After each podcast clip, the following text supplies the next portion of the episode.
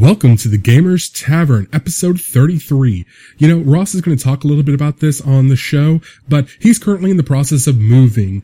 He and two of our former guests, Sean Patrick Fannon and Corinne Seabolt, are all moving to Denver. And, you know, moving's not cheap, so they've actually set up a GoFundMe campaign that's got a lot of great donations from some really awesome game companies. There's reward levels all over the place. There's PDFs, convention passes, GM classes, games run by either Sean or Ross, game design workshops, and a lot more. You can find out more at GoFundMe.com/Big Denver Adventure. Once again, that's GoFundMe.com/Big Denver Adventure. Now, normally this is when I would say grab a drink from the bar and take a seat at the table. We're going to do something a little bit different now because this isn't a pre-recorded ad. I'm actually doing what's called a live read because we've redone our sponsorship with Audible. We've aired ads to them before, but this is something really, really special now. And I know there's a lot of books out there that you've been dying to read. I mean, you want to catch up on Game of Thrones now that the newest season's over. There's a Dresden Files book that just came out, so you got to catch up on that. We've got books by former guests on there. Darksiders, The Abomination Vault by Ari Marmel. The Forgotten Realms anthology, Realms of the Dead, with both Richard Baker and Bruce Cordell. And, of course, we've got Richard Lee Byer's entry in the Sundering series, The Reaver. And you can grab one of these books totally free by going to audibletrial.com/Gamers Tavern and just sign up for your 30-day free trial of Audible Gold, and you get a free ebook just for signing up. That's audible.com/Gamers Tavern. So go ahead and get a drink from the bar and take a seat at the table in the corner as we get started here at Gamers Tavern. Hello and welcome to episode number 33 of the Gamers Tavern podcast. I'm your host, Ross Watson. And I'm Daryl Mott Jr. And tonight we have with us a guest who is a friend of mine, Nathan Dowdell. Hi, it's nice to be here. It's great to have you join us tonight, Nathan. We're going to talk tonight about killing characters. It's about character death. But before we do that, we have the thing we always do with the guest on the show, and especially a new guest like yourself. We're going to ask you about your gaming character sheet. So can you tell the listeners who you are and where they might know you from, and do it in the framework of a character sheet? Well, I might as well start with experience. I've been gaming in various forms for most of my life. I started wargaming at the age of 7 and role-playing not that long after. Kicking it off with Warhammer Fantasy Roleplay, which I actually, the original version, which I ended up GMing first. I've still, to this day, never actually played it. Now, this is the one with the guy with the black and white mohawk on the cover. This is on the version on the printing that I've got. It's a full color cover, but yeah, it's the troll slayer leaping towards. No. There's the pit fighter is in color, but his mohawk is like a zebra. It's black and white. It's been so long since I've actually seen my copy. Okay, all right. We know what you're talking about. That's important. Yeah, it's first edition. The old out there from the 80s, I believe. Since then, I've GM'd more than I've played. There are several games out there that I've run into the ground and never actually played on the other side of the screen. So I'm a GM much more than I am a player, and that kind of grew into writing and developing from that. The question is, Nathan, are you an elf? I'm not. As much as I've had fondness for them over the years, I couldn't get away with the leggings. All right. So what is the things that people might know you from that is out there in the wild of gaming? Probably it's going to be the various Warhammer 40,000 games that I've contributed over the years. I started out with Xenos player characters in Rogue Trader, and highlights of it include the core rulebooks for Only War and Black Crusade. If I remember correctly, you're pretty much the expert on all things 40k when it comes to orcs. I ended up as that, yes. I'm still not entirely sure how. I've always been much more of an Eldar fan. I ended up basically taking the reins on the orcs for a few Rogue Trader books, but the nearest I got to dabbling with the Eldar was a little bit of background in Edge of the Abyss and the Dark Eldar player characters when those finally arrived. Interesting. So if you had to say, like, one thing you wish you could have gotten a chance to do with the Eldar, what would it be? I wouldn't have minded a chance to do Eldar Corsairs and Eldar Outcasts in Rogue Trader. Oh, that would be cool. That would have been cool, and I'm still a little bit sad I never got the opportunity. Yeah, whose fault is that anyway? What kind of hack did they have in charge of that? So we now know what your gaming character sheet is like. Although I don't really know what level you are. I'm gonna guess probably pretty high level though. I'm gonna say probably like rank 4 or 5. Now we're gonna talk about what we've been playing lately. Why don't we start with Daryl? Daryl, what have you been playing lately? I just moved into a new place across town. I don't know if you can hear kind of the roominess of my voice right now, but I'm kind of in an ad hoc setup right now. I haven't gotten any diffusion up, so that's why I sound a little bit roomy. I haven't had time to do a damn thing. What about you, Nathan? What have you been playing lately? Of late, it's been a lot of little one-shots and things like that. My work schedule became hectic for the last 6 months. And I haven't been able to get any consistent nights off that lined up with any of my normal groups. So it's been a few bits of Marvel Heroic Roleplay over, Play by Forum, dabbling a little bit in Fate and 13th Age, and most recently a bit of playtest work for Mutant Chronicles. Now, you're one of the developers on Mutant Chronicles, is that right? I am, yes, yeah. And what particular part of that are you in charge of? They've given me piles of background to work with, updating and refresh. We're going through updating and refreshing and extrapolating a lot of the background. I've been tasked with dealing with the Brotherhood, as well as various rules that relate to them, such as the art that their psychic powers that they use. Now, for people who are not really familiar with Mutant Chronicles, the Brotherhood are kind of the bad guys, aren't they? It does depend on your perspective, but that's not one I've encountered. Brotherhood are pretty much the church militant of the setting. Okay, I'm getting them mixed up with... the Dark Legion. With the Dark Legion, I totally am, you're right. So, no, the Brotherhood are not the bad guys, they're actually the good guys, okay. Well, certain point of view. Well-intentioned extremists, I believe TV shows would call them. I always was a big fan of Cybertronic for the Mutant Chronicles. We've got some interesting stuff going on there, but as that's not my area of expertise, and obviously, it's still in development. I will. We know you can't talk about it. All right. So what I've been playing lately, I have also been kind of getting things together for a big change here. There's a possibility that I could be leaving Texas very soon. I really will honestly find out like this week, like what's going to happen to me in the future. It's really stressful. So there's a possibility I might be leaving Texas really soon. And on top of that, we've got a thing. Daryl and I are actually going to be at a convention this weekend called Comic Palooza in Houston, Texas. Mm-hmm. And it's going to be actually the first time Daryl and I will meet face-to-face, so that's kind of exciting. Yep. And you may have heard some of the little things. I'm not sure if we're going to do a full episode or if we're going to do little vignettes that we're recording on site there. But, yeah, it's the first time Ross and I are in the same physical location. I want to get as much on tape as possible. It will be cool. In addition to that, I have been playing Arduin. Bloody Arduin is the name of the setting system, and Arduin, of course, is the setting. And, true to form, last game we actually had a TPK. The entire party died.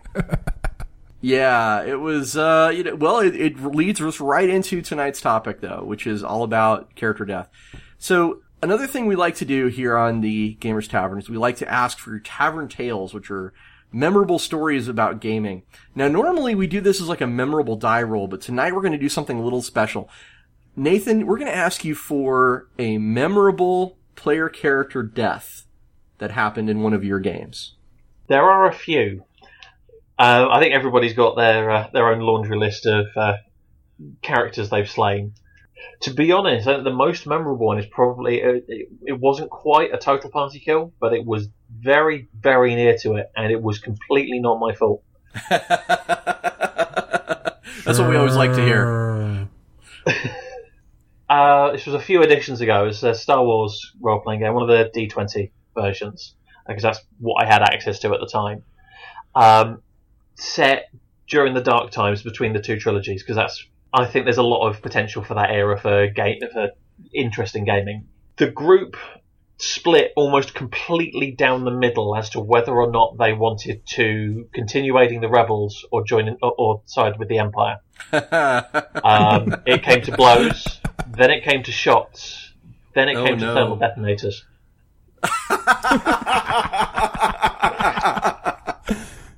Needless to say, it wasn't their best decision to have this dispute inside a reactor. Oh no! And I think the only person that survived only did so because he wasn't actually present for the session. Wow. That I think is the most memorable one. There have been a few, big, grand, dramatic ones, but I think for sheer randomness, that one takes it. What about you, Daryl? Do you have a memorable player character death? One I'm kind of saving for something special. That one's my favorite one ever, but I do have a good one. What had happened was I pulled off a little trick that I've always wanted to do as a DM, and that was having the player character mole in the party. And what it was is this guy, he and his wife, the work schedule had rearranged, and he didn't have time with his family, so he had to drop out of the session. But he came in for one last hurrah, and they were going after, I want to say it's Lissa, is the niece of Count von Strad von Zarovich in Ravenloft, mm-hmm. and they Sounds were going right. up. Yeah, they were going up against her, raiding her in this little manor she had brought up, and of course the place was full of traps. And he turned on the party, started attacking them. He was the pure DPS guy at the time, so he was wailing on him until the mage managed to push him right in the way of this 3-step trap. So he ended up getting slammed with a 10-foot by 10-foot cinder block. That sent him landing 30 feet below onto a set of stairs that turned into a slide that ejected him directly into a 200-foot deep hole in the ground. At the bottom of it was a anti-magic aura, and the entire walls were greased, so he starved to death. Wow. Hey, listen, didn't screw around, man. That's interesting. I have a story I could tell really quick. I was playing Deadlands, and I happened to be playing a character who was a gambler. And I got into we decided, the party was just sort of drifting, it was one of those times where there wasn't a lot going on. I think the GM might have taken a break or something along those lines. And I decided in character I would start, see if anybody wanted to gamble. So the guy who was playing the gunfighter says, "Oh, okay, sure, I'll gamble with you. I don't have a lot of money," and I said, "That's okay." We started playing, and I ended up taking all his money. And I said, "Well, let's do another game." And he says, "Well, I don't have anything to bet." And I'm like, "Well, you can bet your soul." Just, I don't know why I said it. I was trying to tune into that whole horror vibe, and he's he thought about it and he goes, "Okay." And that guy, and he said, "I bet my soul." And, for the two just normal guys in Deadlands, it didn't mean anything, right? We just played. You just played another hand, and I won. And that was that. And then we went on, and then my character actually got killed. But I'm not going to dwell on how he died. I'm going to dwell on the fact that in Deadlands, when you die, you can actually come back as what's called a Harrowed, which is an undead cowboy. And the way it works is you have to draw a certain card from the deck. And if you don't draw that certain card, you're just dead, right? Well, I drew a card from the deck, and I was just dead. But I looked at the GM, and I'm like, "What happens if I have another soul to use?" And the GM was like, "What do you mean?" And I explained that I had won a game for this other guy's soul, and he goes, "That's interesting. Sure, draw another card." And wouldn't you know it, on the second draw, I actually became Harrowed. Nice. Yeah, it was, that's a bizarre story, but that's how it happened. And we have a new arrival into the Gamers Tavern this evening. It's, a friend of mine, Lee Langston. Hey, Ross. Hi, Lee. Why don't you tell our listeners about who you are and where they might know you from in terms of your gaming character sheet? Well, my gaming character sheet would start back in 1978, which began with historical wargaming, which led to Dungeons & Dragons, and has been a constant part of my life in all forms since then. So your character sheet, your race is also your class? Pretty much. Gamer, it's the race and class, so yeah. But yeah, I do miniature games, board games, role-playing games. Not famous in the industry yet, although I can honestly say that I am in the Part-Time Gods book by Third Eye Games on page 196 as Lee Langston, the God of Games. Nice. Other than that, they may know me from Roleplay DNA. I was one of the founding members of that particular podcast and stepped down just about 6 months ago just due to time constraints and problems with real life getting in the way. Isn't there a Savage Worlds product or two that you're also involved in? I've done a lot of playtesting, and I'm working on a project right now. The licenses are not in place yet, but as soon as I have that, I will let you know so we can talk more about it. All right. Well, that sounds good. So tonight's topic is going to be about character death, and we just were asking our guests to give us a quick story of a memorable character death. Could you maybe give us one? Well, I would have to say back in First Edition D&D, I had a character who was one of the old school First Edition bards who ended up with, inflicted with lycanthropy, and that caused a mental break for him, and eventually he hung himself. That's dark. Yes. Yes, it was. And that was actually my very first actual character death. Wow. Yeah. Okay. Maybe not the tone you were going for. Well, memorable, certainly. Yeah, absolutely. Maybe in the worst way, but memorable. Yeah.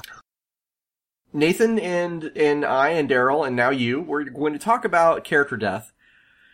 Let's define our term a little bit more.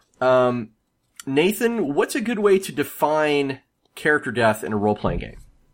It is one of those things that does vary very, very heavily on what type of game you're playing. I mean, if it's something very old school, character death is kind of the ultimate status condition. It's the end point of the character once you hit 0 hit points.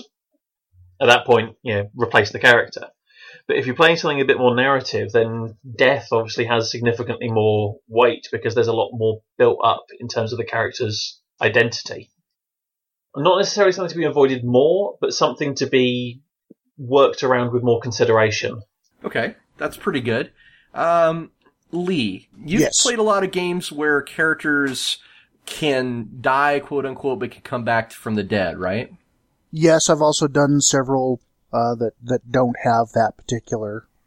I played a lot of games. Yeah, but I mean, wouldn't you agree that is like a type of character death is one where it's really not permanent, where it's just like. Sure, character death in a setting like D&D where you can have character resurrected. It's still a character death. The LARP that I play locally. You have the ability to resurrect a certain number of times.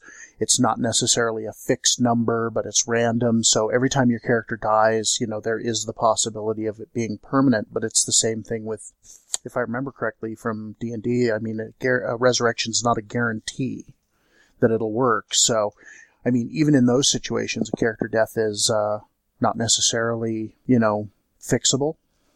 Right, but it is not necessarily final either, and that's kind of that is true. The key. That is very true. Now, I would go so far, Nathan, maybe agree or disagree with this, but I would actually go so far as to extend that a little bit out to things like maybe Star Wars, where you can sort of come back as a Jedi spirit, or games where you can come back as a ghost, that kind of a thing. Yeah, I think there is room in the definition of character death for it. It's a major transformative event. It's not necessarily the end of the character, but certainly it's the end of the character as you know it. Well, I'm gonna kind of put a box around that and say let's call that temporary death before we talk about some of the other types of death, because what you were just saying there, the transformative event, I think it's a very important point. Mm-hmm. So Daryl, if you had actually recently had an experience with this, where you have a character who has a particular concept, But if that character is no longer capable of actualizing that concept, if he is somehow gone through some kind of horrible trauma, or he's gotten changed in some way where he's no longer just, that concept is just no longer possible. Isn't that basically the same thing as death?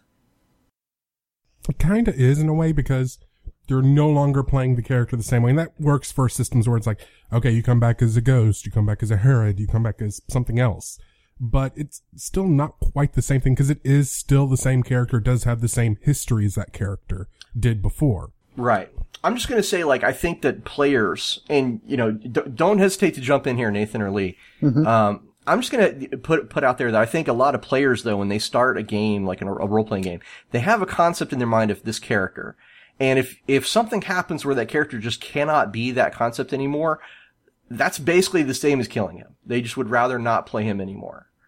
Like if I'm a swashbuckler, right? Mm-hmm. Let's say I'm a swashbuckler in Nathan's game. And I get a hand cut off. Well, I'm not really that good of a swashbuckler with one hand. You know what I mean? Well, it makes it a little difficult. You could learn to use the other. Yeah, I have seen a similar situation than that. One of my early fantasy roleplay campaigns, the Elven Archer managed to lose one arm and get the other one broken by a mob of cultists. The character was swiftly retired after that. Right. So I'm saying that's essentially... We're essentially talking about the same thing as killing the character, even though he isn't technically dead. So I want to throw a box around this one and call it a concept death, or concept kill, if you will. Yeah, it's entirely possible for a character to end up being retired, either due to the game itself going in a direction that the character wasn't, you know, fit to be, you know, put into the storyline, or, you know, through roleplay has become obsolete for the storyline, as well as the situation where he's talking about where, you know, you lose an arm and a hand and, you know, well, now what are you going to do? Well, maiming is like the most common term I've seen for that, but I've mm-hmm. also just seen situations where you can't, your character cannot recover from that, right? Insanity would be another insanity. Sometimes it's just something so, I don't know. It's like putting Superman in an S&M club, right? Some things you just don't come back from, right? You know, it's just like, yeah, I don't want to play Superman after that anymore. Well, yeah. Thanks for that image, Ross. No, I'm pretty sure that was an episode of Smallville. Actually, I think you're right. Well, there was a comic book where Superman got brainwashed and did a porn. Yeah, with Big Barda, if I remember right. Yep. Oh my. Let's not talk about that though, because that's stupid. So let's talk about the third type of character death. At least in my opinion, I think there's three types. And the third type of character death is what I like to call final death. And this is where you literally just tear up the character sheet. He is dead. There is no coming there. You know, there's no possibility of coming back from it in any way. This is the kind you get more in the more realistic style settings. There's no resurrection spells. Mm-hmm. There's no, if there are ghosts, they're not real people. They're more like reflections and like recordings in a way. So, right. Yeah, this is character's gone, not coming back.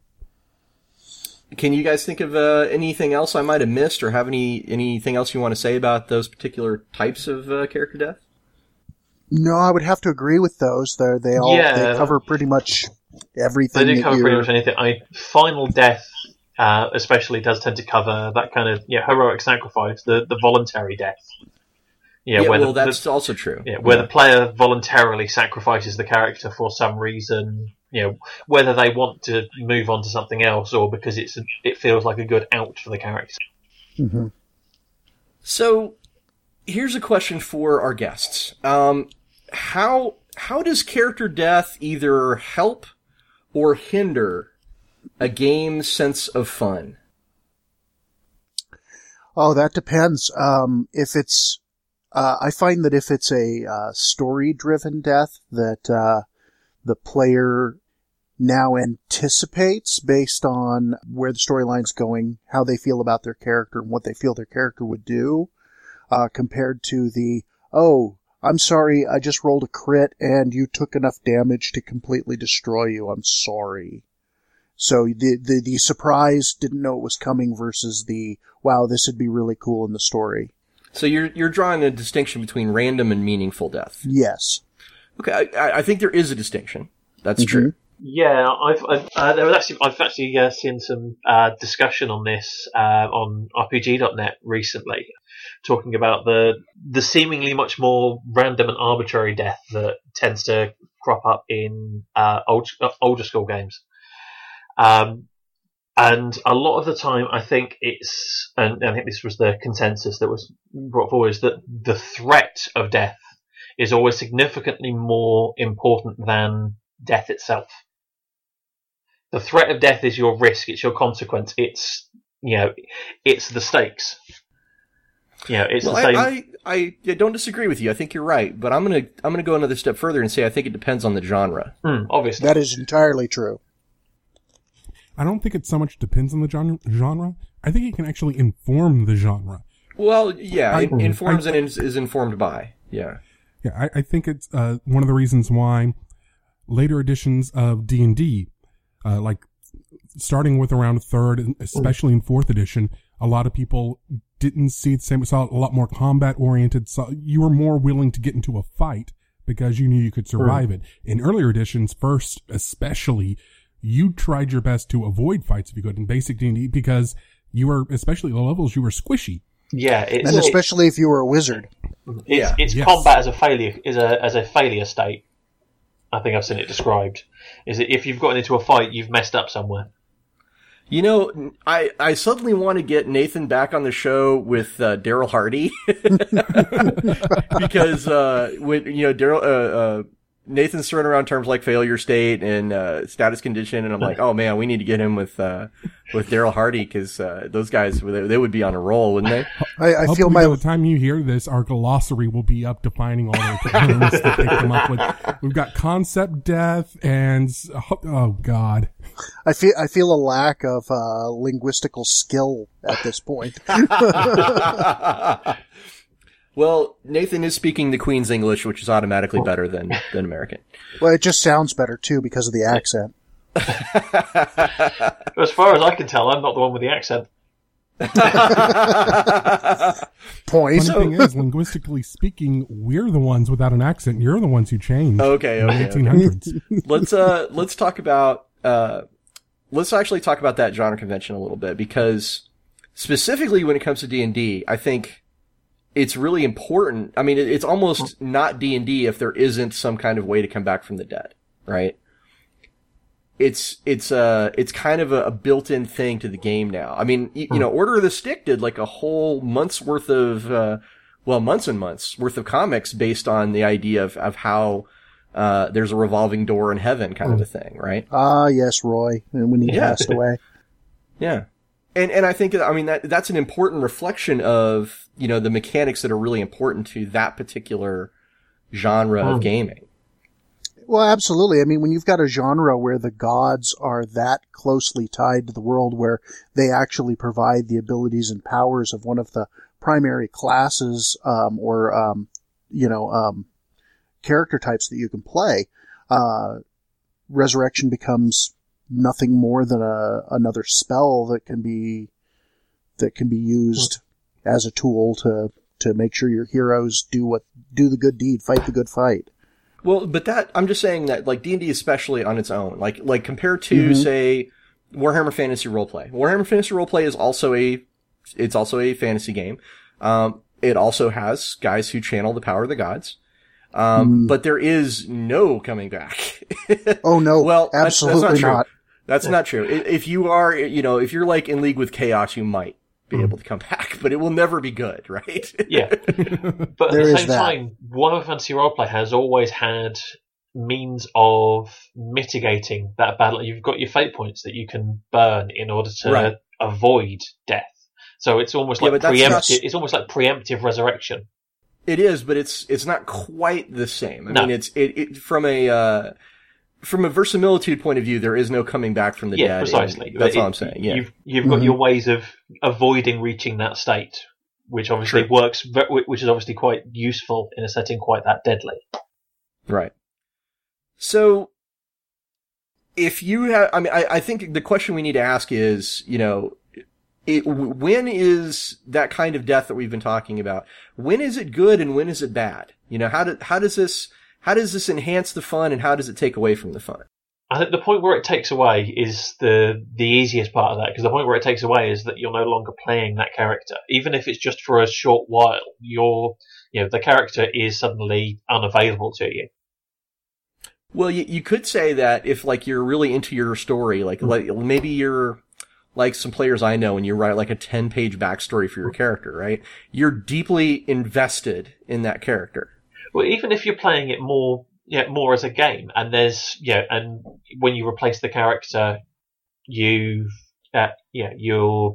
X number of levels behind, or you lose something when you get resurrected, or simply you're missing out on experience that you would have gotten while you were, had you not been dead.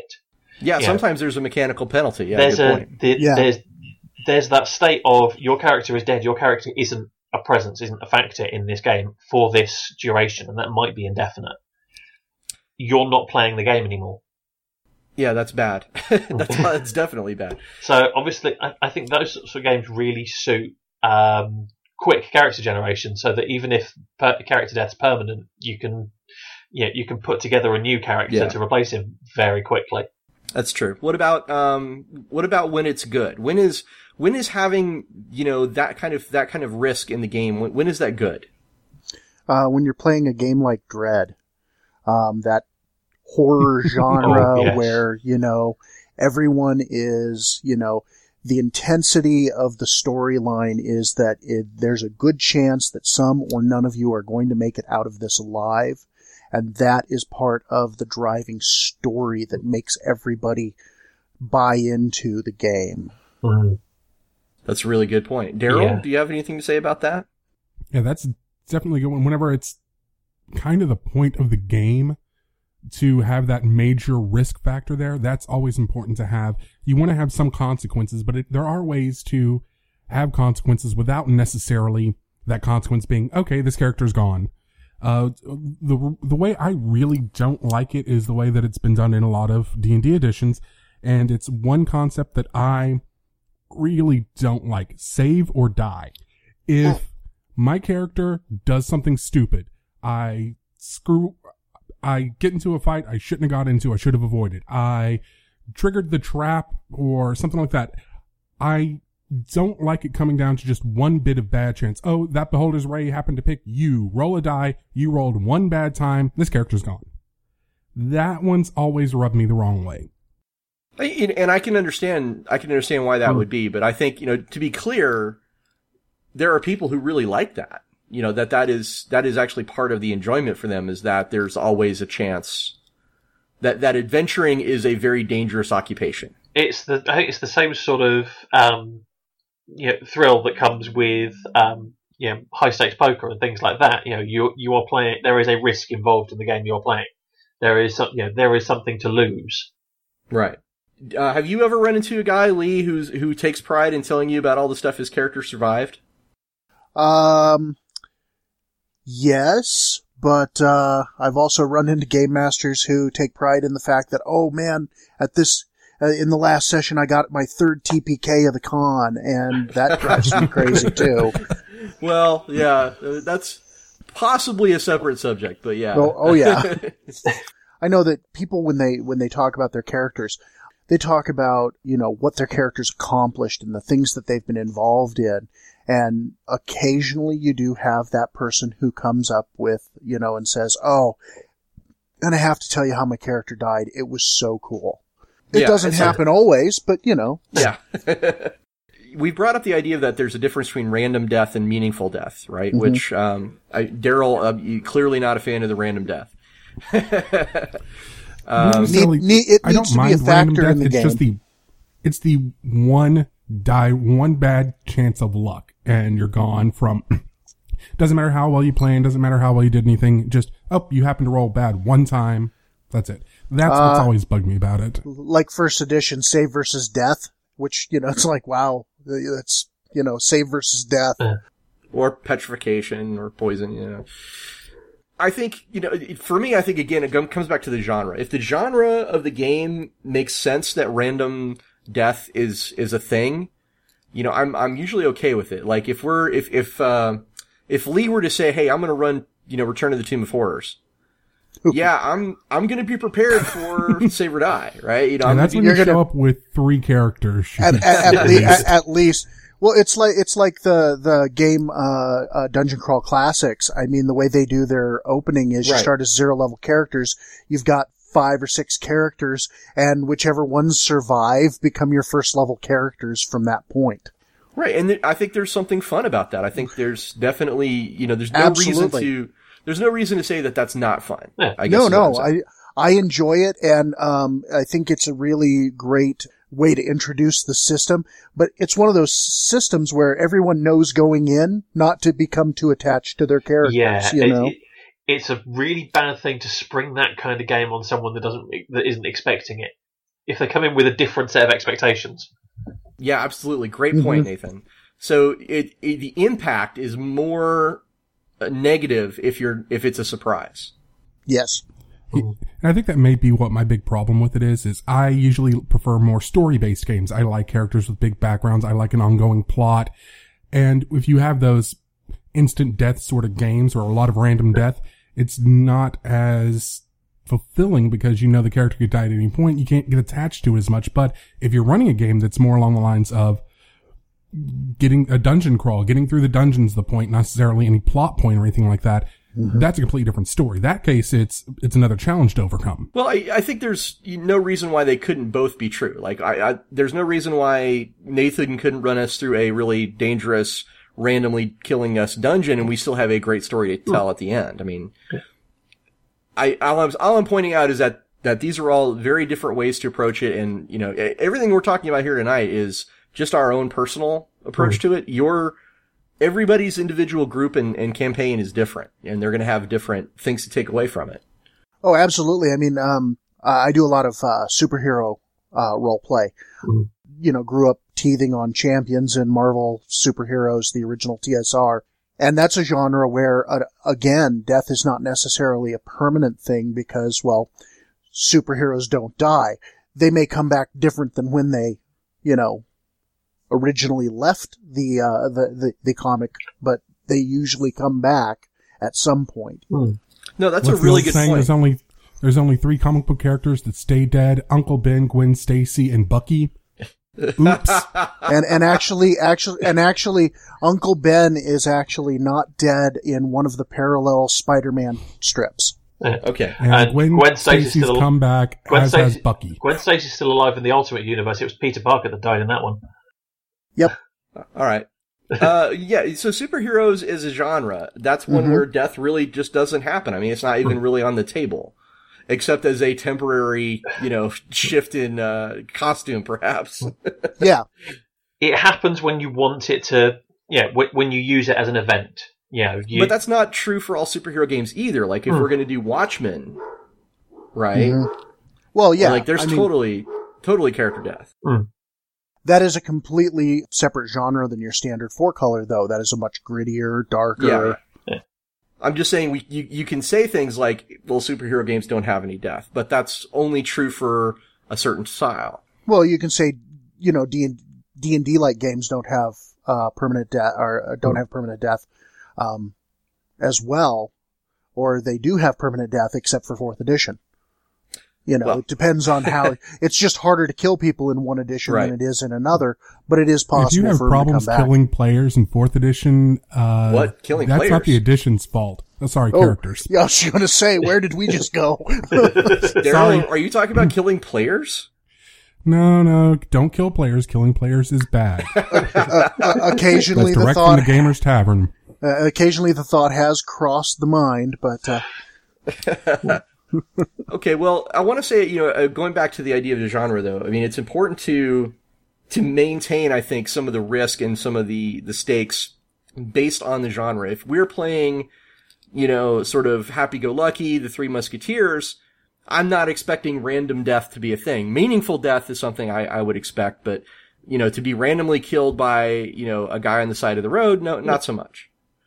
But if we're going to play Warhammer Fantasy Roleplay, yeah, if some kid throws a rock at me, there's a chance I could get killed. Absolutely. I mean, the genre, the actual genre of the game gives you a base idea of what's available, but the actual setting itself. Right. I mean, you take D&D. D&D is a much more almost four-color version of fantasy compared to Warhammer Fantasy Roleplay, which is very, very grimdark, you know. Right. Well, I want to tell a quick story here. I was running my Shadows Angelus game for Champions with a group back in Maryland. I so want to play in this setting now that I hear you talk about it all the time. Well, thank you. And one of my players was Nestor, a good friend of mine, and he kind of took me aside early on, and he said, you know, I hear you're rolling all the dice in the open, and I just want you to be aware, you know, there's a chance you're going to kill one of us doing that, because you're doing a lot of damage.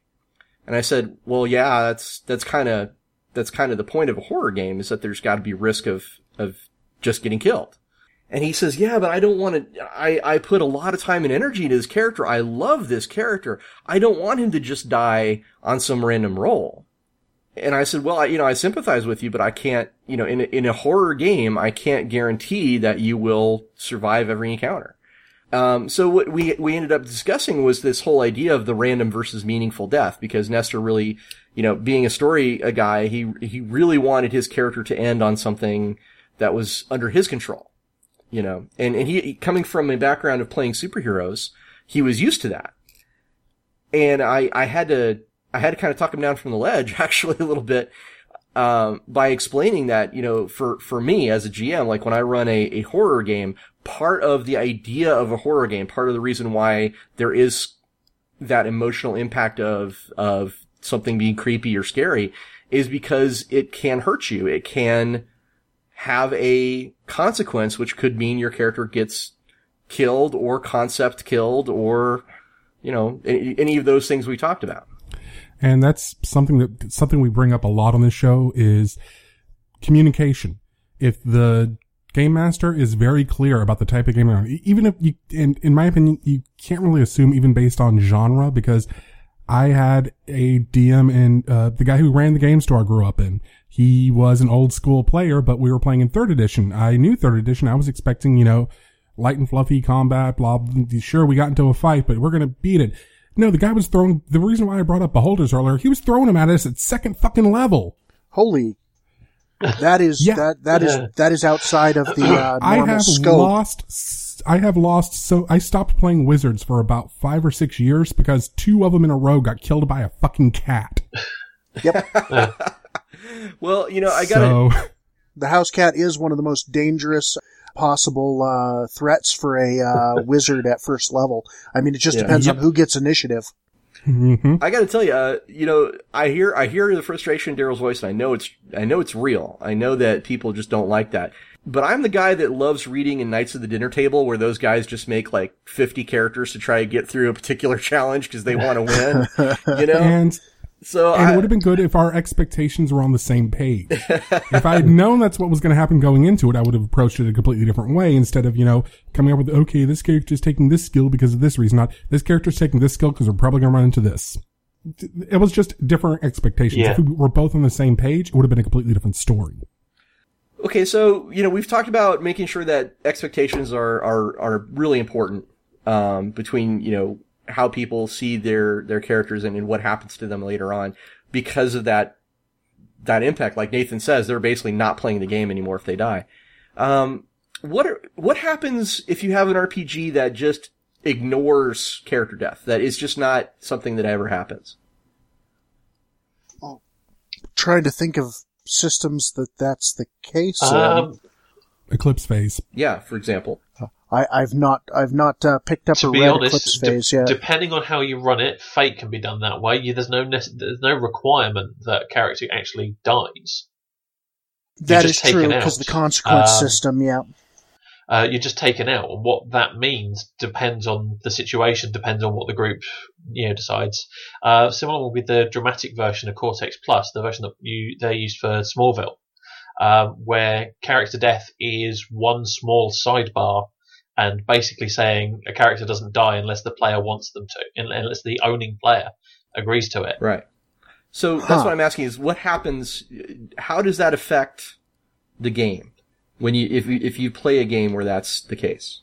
In that case, the risk has to be something other than death. There still has to be some sort of risk there. There's consequences. Death isn't the consequence, but there are others. Yeah, any system that doesn't actually have any kind of a consequence system at all would be basically useless. I mean, you might as well sit at home and read a book at that point because there is no risk. Well, that's I guess what I'm asking is like, so give us Nathan, can you give me an example of what you would do, to make a risk? Well, Cortex Plus dramatic. So I've run it a few times when it came out, and I think it's a good example of that because the game, the system's focus is on that kind of dramatic character interaction that you see on relationship-based shows. Your characters aren't driven more by their values and their beliefs and their relationships than they are by any actual abilities. I had a situation where, you go into conflict not necessarily because you want, because of the end result, but more because of what the character wants to achieve from it, and the consequences, the in-game consequences, stress to, it's got 5 types of stress: angry and scared, and injured is one of the 5, and you're taking those as you're resisting giving someone else what they want. Kind of things. The consequences are being taken out of a scene and not necessarily killed, but being rendered unconscious, being made so angry that you storm off. It's awkward to try and describe, especially off the top of just off the top of my head. Okay, but I think you're making a good point that there's other things you can threaten from their life, right? There's other things at stake than just whether or not you will survive. Yes, you can always punch a superhero in the girlfriend. Okay, can we make a t-shirt with that? Seriously, that's a great term. I think we got our show title. Our show title right now. How to punch a superhero in the girlfriend. But that is actually a good point that was brought up by a blogger called Angry DM. He's kind of a friend of mine online. Can meet him for the first time at Gen Con. That's going to be fun. But he ran a campaign. He is notorious for, we had Tom Lomelon a while back. He does the Dungeon Bastard, and he's the player. Dungeon Bastard is the player version of Angry DM. He is the guy who his in character anyway is trash character sheets. And you run the game the way I want it. If you don't run your game the way I say, then you're wrong. And you're playing the game wrong. And that's his character. And so he threw everyone for a loop when he started talking about it on his blog. He started a new campaign in Pathfinder where the characters could not die. What happened was, and they didn't know why, but for some reason when they did die, within 24 hours they were resurrected in this cave with an ancient magic artifact. They had none of their gear and clothes. They were naked as the day they were born, but they came back every single time. So he did it as kind of an experiment to see what would happen, see if there was a way to, A, still threaten the characters without having death hanging over them as the risk, which, if you read his blogs, he was successful in that. And B, it ended up kind of like a social experiment because he found that in the beginning, they started to use a lot more kamikaze-like tactics.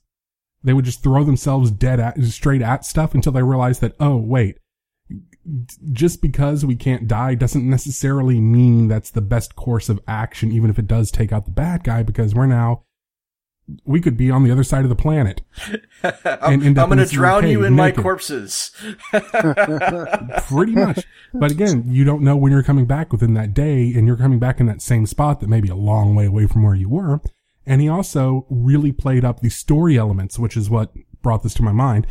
He played up all the people they knew in the town, the barmaid, the town guard, the sheriff, the mayor. They were real characters. So when they were doing their little thing where they would run up and, yay, attack, blah, blah, kamikaze attack, and yay, we got him, but he killed us, but we come back, and they come back to find the town was a smoking ruin because what was there was just the scout. And it's all the people are there, their houses are ruined, and one of the NPCs had died. because of their actions in disregarding death. So there were still consequences. Yeah, it's kind of reminds me of a friend of mine ran GURPS Riverworld for us for a short time. And of course in Riverworld, I don't know if you've ever read the books, but spoiler alert, whenever you die, the next morning you wake up on the shore of this river that encompasses the entire surface of this world.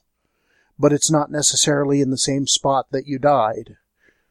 So you may never actually see the other people that you were interacting with before. So technically it is a permanent character death in the fact that while the character's still alive, they're somewhere else on the world. Well, I think, what we're getting around to is that, games where death is not the main risk or where death is not a factor can still be fun. They certainly can still have a consequence and they can still have a really interesting story to tell. And, I'm going to give an example that's actually a little bit outside of tabletop, but, if anybody's ever played Planescape Torment, mm-hmm. the main character in that is called the Nameless One, and his deal is he can't be killed. But it's widely regarded as one of the best video game role-playing games ever, and the Nameless One is one of the most immersive and engrossing stories ever for that particular type of game. So it's interesting that I think that we're all talking about, like, random death can be fun and permanent death can be, a good thing if you're in the right genre. But it's also true that games where you don't necessarily die mm-hmm. can still be, those games can still be fun. Those games can still, have a lot of value. There's some games like that where the death is somewhat the point, Paranoia. Well, yeah, I was going to get around to Paranoia, but actually I want to draw another quick comparison. Now, I know Lee goes to a lot of conventions. Nathan, yes. Do you go to a lot of conventions? There aren't so many over in this country. Do you go to Dragon Meet? Well, it's finding the time. I've my work schedule's a bit bizarre, so getting the time to search them out and travel the country. Yeah, it might not seem like a long way, but it's all a matter of perspective. Understood. Well, the key thing about a convention game is that it's a one-shot. You are sitting around a table with people playing characters that you will play once and probably never, ever again. Yeah. And, what comes to my mind is that those games are basically death-free, too, because there's, if you die during that game, so what? You're never coming back. Mm. This is a one-shot, right? And a lot of people have a lot of fun at convention games. Those convention games can be incredibly fun and entertaining, even though the consequence, as as defined by Nathan, where you just don't get to play, it's just not a factor, right? Yeah, the worst that's going to happen at that point is that you just have to wait for the start of the next slot, right? So, but everybody enjoys the hell out of convention games. So I think that's another factor I would point to as that character death. While it seems like a big looming thing that just can overshadow, your fun, it doesn't necessarily have to be that way. And you guys have heard me talk about it already. I'm not a big fan of the random death thing, but one of my most fun con games ever was run by Bruce Cordell, which if you've read any of his adventures, kind of the hell that we were facing when it comes to trying to keep our characters alive. He created this, almost Tomb of Horrors-esque trap mecca, and we had to get through it, and we managed to make it all the way through the thing. He was shocked when we survived. Yeah, and but it was still a lot of fun. And there's a lot of accomplishment to be had. We played Temple of Elemental Evil, very old school back in the day, and I still will tell you with pride how far Thorin Ironbeard survived through that dungeon. Those fucking frogs right at the start. So, yeah, I think games with a high body count can be awesome too. So we've actually talked a little bit about some things that you can do to avoid death, like mechanics in games, like, Nathan brought up fate points. Now, Nathan, how do fate points work to where you don't die? Fundamentally, it's a very limited form of rewriting the story. You undo whatever it is that killed you or change it in such a way that it doesn't kill you. Your character is left in a very bad state, but they're not dead. Essentially, it's a number of get-out-of-jail-free cards for your character to avoid those unfortunate or downright stupid situations, but you've only got a limited number of them. This is also true for Shadowrun 4th Edition with the Edge. It's called the Hand of God, where you burn the Edge. And then you've also got systems like Savage Worlds, which have bennies. There's a lot more systems out there that have an in-game currency that allows the player to manipulate the fate of the character that are coming out more and more nowadays. So there's one that someone mentioned to me. I didn't know if any of you guys had heard of it. It was they gave me two names. It was Corana and Roulade. Never heard of it. J.R. Kane from the RPG Net. He's a game designer. I can't remember his real name right now. But he mentioned this one, which characters have what's called a Destiny score. And the Destiny score can stand in for any stat, even damage resistance ones. But if you fail, you lose a point. And your character doesn't die until you run out of... It isn't retired until you run out of Destiny points. So you have to... Physically, you have to choose to use that last Destiny point to re-roll something on the risk of death in that system. Well, I want to point out something about these currency, these resources. Like, for example, in Shadowrun, it's certainly possible for me to have a character with 7 or 8 edge points. In 40K, I had a character with like 5 fate points, right? And I regard that many as being basically, I won't die. Because the odds of my character getting put in a situation where I'm gonna have to hand a god 7 times or burn 5 fate points, that's almost impossible. That would require a campaign of very long length. As far as my experience with those kind of games are concerned, is that's essentially a character who will never die. Obviously, Ross, you've never played with some of my players.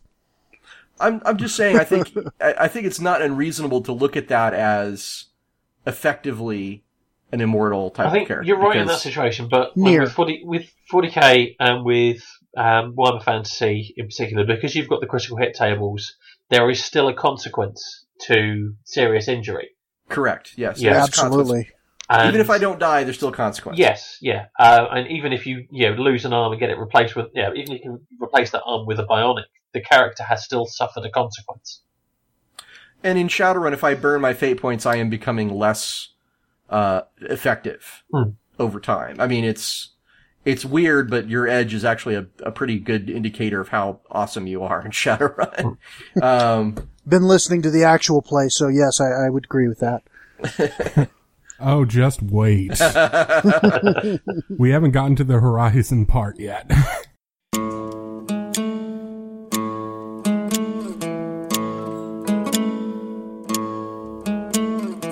Hi, this is Nick Jaworski, and you may not realize it or probably don't care, but I edit some of the shows here on the Gamers Tavern Podcast Network. If you like podcasts but love audio editing, then I have great news for you. I have my own show titled 1 Degree of Separation, and you can listen to it right now and subscribe at 1degreewithnick.com. The show is kind of hard to describe. Each episode is basically an experiment that contains original music, stories, interviews. It's probably just best if I quickly show you some recent episodes. Try to see what you had, if you had anything interesting for me. Well, have you ever waterboarded somebody? There's actually a story of Abraham Lincoln, a very superstitious man, seeing his own doppelganger multiple times over a couple of nights. When looking in the mirror, he saw two faces, his normal face, and then a pale, ghostly one that worried him. I have to get back to editing right now, but you should go check out all of that and more at 1degreewithnick.com. Thanks.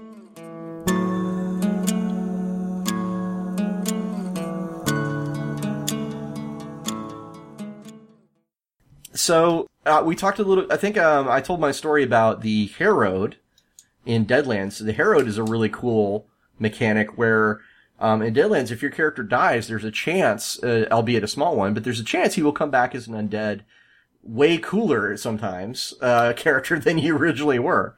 Make a draw, pray for the Joker. Yes, exactly. Yep. There's also, of course, the, one that Daryl mentioned was Paranoia. Daryl, tell us about how Paranoia deals with it. Are you cleared for that, citizen? I'm sorry. I love Paranoia. It's just so much fun. But you and me both, Daryl. You and me both. So I got someone for the actual play of Paranoia on board then. Oh, yes. The way Paranoia works is you start off with a 6-pack. You have 6 clones. So when one of your clones dies, and depending on edition, you may or may not keep your memories, but most people just keep the memories because it's easier. But if your clone dies, within a certain amount of time, your next clone shows up. Sometimes it'll be immediately, sometimes it'll be a couple minutes later, but you have 6 clones to go through. And you actually, your name has a little dash and a number behind it. That's the number of the clone you are. So and Paranoia is a game, if you guys don't know about it, we've talked about it before, but it encourages sort of player versus player and betrayal. You want to betray the rest of the party before they betray you. If you don't go through at least one clone per episode, you're not really playing it right. If you don't go through at least one clone on the way to the objective, you're not playing it right. If you don't go through 3 clones in the mission briefing, you fucked up. Last time I played it, I managed to actually get my character promoted by sabotaging the mini-sub that we were in because everyone else was traitors. Of course they were. Of course they were. But, so I think, we're exaggerating a little bit for effect. But yeah, Paranoia, it's definitely a big part of the game is this get-out-of-death-free card that you have up to 6 times. Mm-hmm. And depending on the edition, you can actually buy another 6-pack if you have enough money. Right. There was, of course, if you're a member of the Clone Rangers, in which case you can just make deals with your secret society to have spares. Secret societies are traitorous, citizen. Please report to the nearest suicide chamber. Yes, yes, computer. There's also the Ghost Walk supplement for D&D, where you basically played the whole. If I remember right, you played the entire thing as a ghost. Yeah, if I'm not mistaken, this is another one of those campaign things that kind of ended up getting forgotten in a way, but the way I understand it is if your character dies, you had the option to bring them back as a ghost and keep playing that character. Same level, same class, same everything, except now you're a ghost. And there was a part of the world. There's a role-playing game called Rune, where you could basically do a character save. You could basically spend some XP right before you enter a dangerous encounter and then reload your character if he died. No, hey, I could actually dig it if it's, in a certain genre, I could totally dig that. Absolutely. I mean, that just sounds awesome. There's a campaign setting coming up for Fate that would be perfect for, where you're basically playing 8-bit computer game characters trying to save the internet from a virus. Nice. It's kind of Wreck-It Ralph meets Lord of the Rings. What is this called, and where can I buy it? I don't think it's out yet. It's called Save Game. It's part of the Evil Hat's Patreon project. Okay. We'll have to get a link on that for the show notes. And of course, there's Eclipse Phase, where your body is simply a sleeve, and your mind is in what's called a cortical stack, which is routinely backed up to a main computer, so you can just sort of, I died, I'll just, download myself into another body and try again. That reminds me of my Marvel superhero character that had basically an android body, and I could just modify the powers and upgrade the body and transfer my consciousness from body to body as I needed. Or if you're playing someone like Madrox the Multiple Man, you can... Mm-hmm. I will drown you in my corpses is not an idle threat. Suddenly reveal that your character's been a life model decoy all along. Yeah, absolutely. Doombots. Nathan, can you explain how death works in Dungeon World? Yeah, I actually got it works. It's kind of. Let's try and get past the blathering part. You're doing fine. When you reach a point where your character's dead, you make a death save. It's the same sort of test as you make with any other characteristic, but there's no characteristic modifiers. And like with all tests in Dungeon World, there are 3 end results. Complete failure, partial success, and complete success. Complete success on a death save, you're back out, you're on your feet again, you've survived. A partial success, and the GM can negotiate with you on behalf of death in order for you to be able to bribe your way back. Nice, I like that. So for whatever, there will be consequences. Your character may be irrevocably changed, but you're not dead. Can anybody else think of some interesting mechanics vis-a-vis character death that are out there in the various games that are out there? Most of the ones I know are more house rule kind of things. If you've ever seen the Kickstarter-backed World's Worst Dungeon Crawl from Dungeon Bastard, one of the characters in there was much lower level than the other characters, but had a I want to say it was a ring of reincarnation, and had a list of different stuff. So, die one turn, roll. What does he come back as? Cobalt. Dies. What does she come back as? And it just went a flump. Well, it wasn't a flump because flumps are copyrighted by Wizards of the Coast, and they're not open game license. But you get the idea. Well, I think, you know, here's where I want to take it and kind of bring it back around to find out, you know, how the guests feel about character death in general. And I'm going to start us out with some thoughts from me. I think death, and you know, I always like to say that I'm a guy where story is really important to me. I like telling my character story or seeing how the character changes over time. And I think death is actually, for me, part of that journey. It's a thing I always kind of wonder, like, where that character will end up. And I have a lot of great characters who I look back on and I'm like, I'm really glad that they didn't die. I'm glad that they survived. I'm glad that they achieved their goals. And I'm glad that they're still, you know, in my memory, you know, out there still somewhere trying to save the world. But at the same time, I think there's some really good things. There's some really good tales to be told where characters die, where their deaths, meaningful and random, both, you know, contribute to the experience. For me, it's all about the experience of the game. And if I have a good time, even if my character gets offed by a bad roll, or if he gets offed because I made a conscious decision, you know, for me, that's really where it lies. Is as long as it's fun, as long as I'm having a good time, it still serves the purpose. What about you, Nathan? What's your general thoughts on character death? Yeah, I think I'm much the same in that regard. I death for me isn't so important as itself as it is representative of the potential risk of consequences. Now, I don't necessarily care if there's no death specifically in a game, just so long as the characters can suffer consequences because of their choices, because of the situations they find themselves in.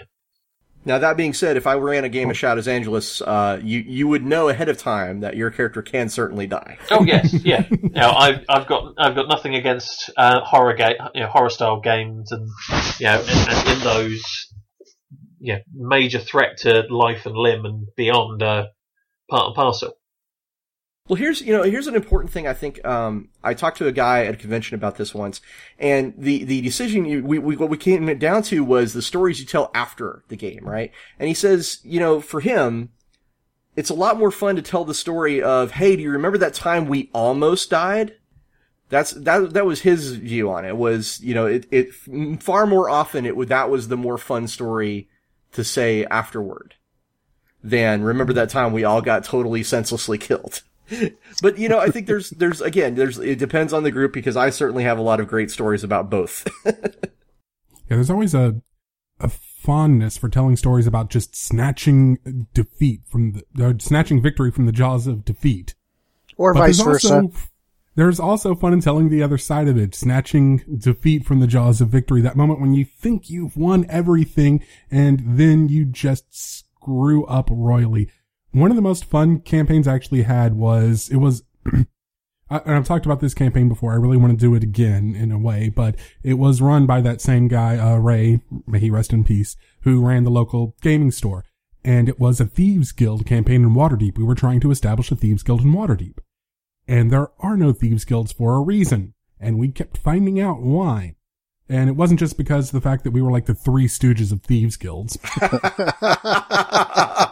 We were so bad. Guy, eh? We were so bad at being thieves. It was hilarious. But the thing is, and we dropped like flies. We all had like 5 or 6 characters at any one time, just because we kept having to remake them to keep a buffer up so we could keep jumping back into the game. It's like, oh, hey, we failed on this. Let's grab the other guy from the guild hall. And it was a lot of fun, even though we were just trashing character sheets left and right, because again, that was the expectation, and we got ourselves into those messes. We did it to ourselves. We were dumbasses.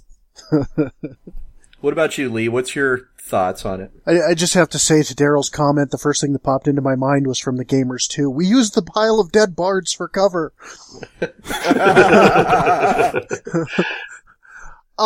Character death to me, especially since I GM more than I play, character death, as long as my players are having fun, we're all having fun, we're all having a good time, we're all laughing about it, or it brings up an emotional story that we can talk about later on, like the character at the end of Sundered Skies campaign who sacrificed himself to save the world, you know.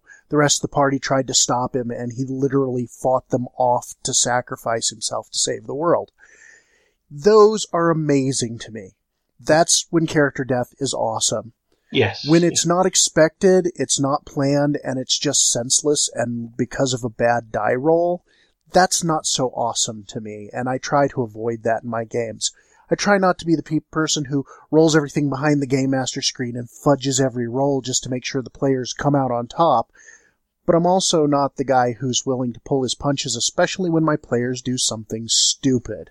Yeah, but you can certainly understand how some people could enjoy, the random death as a threat.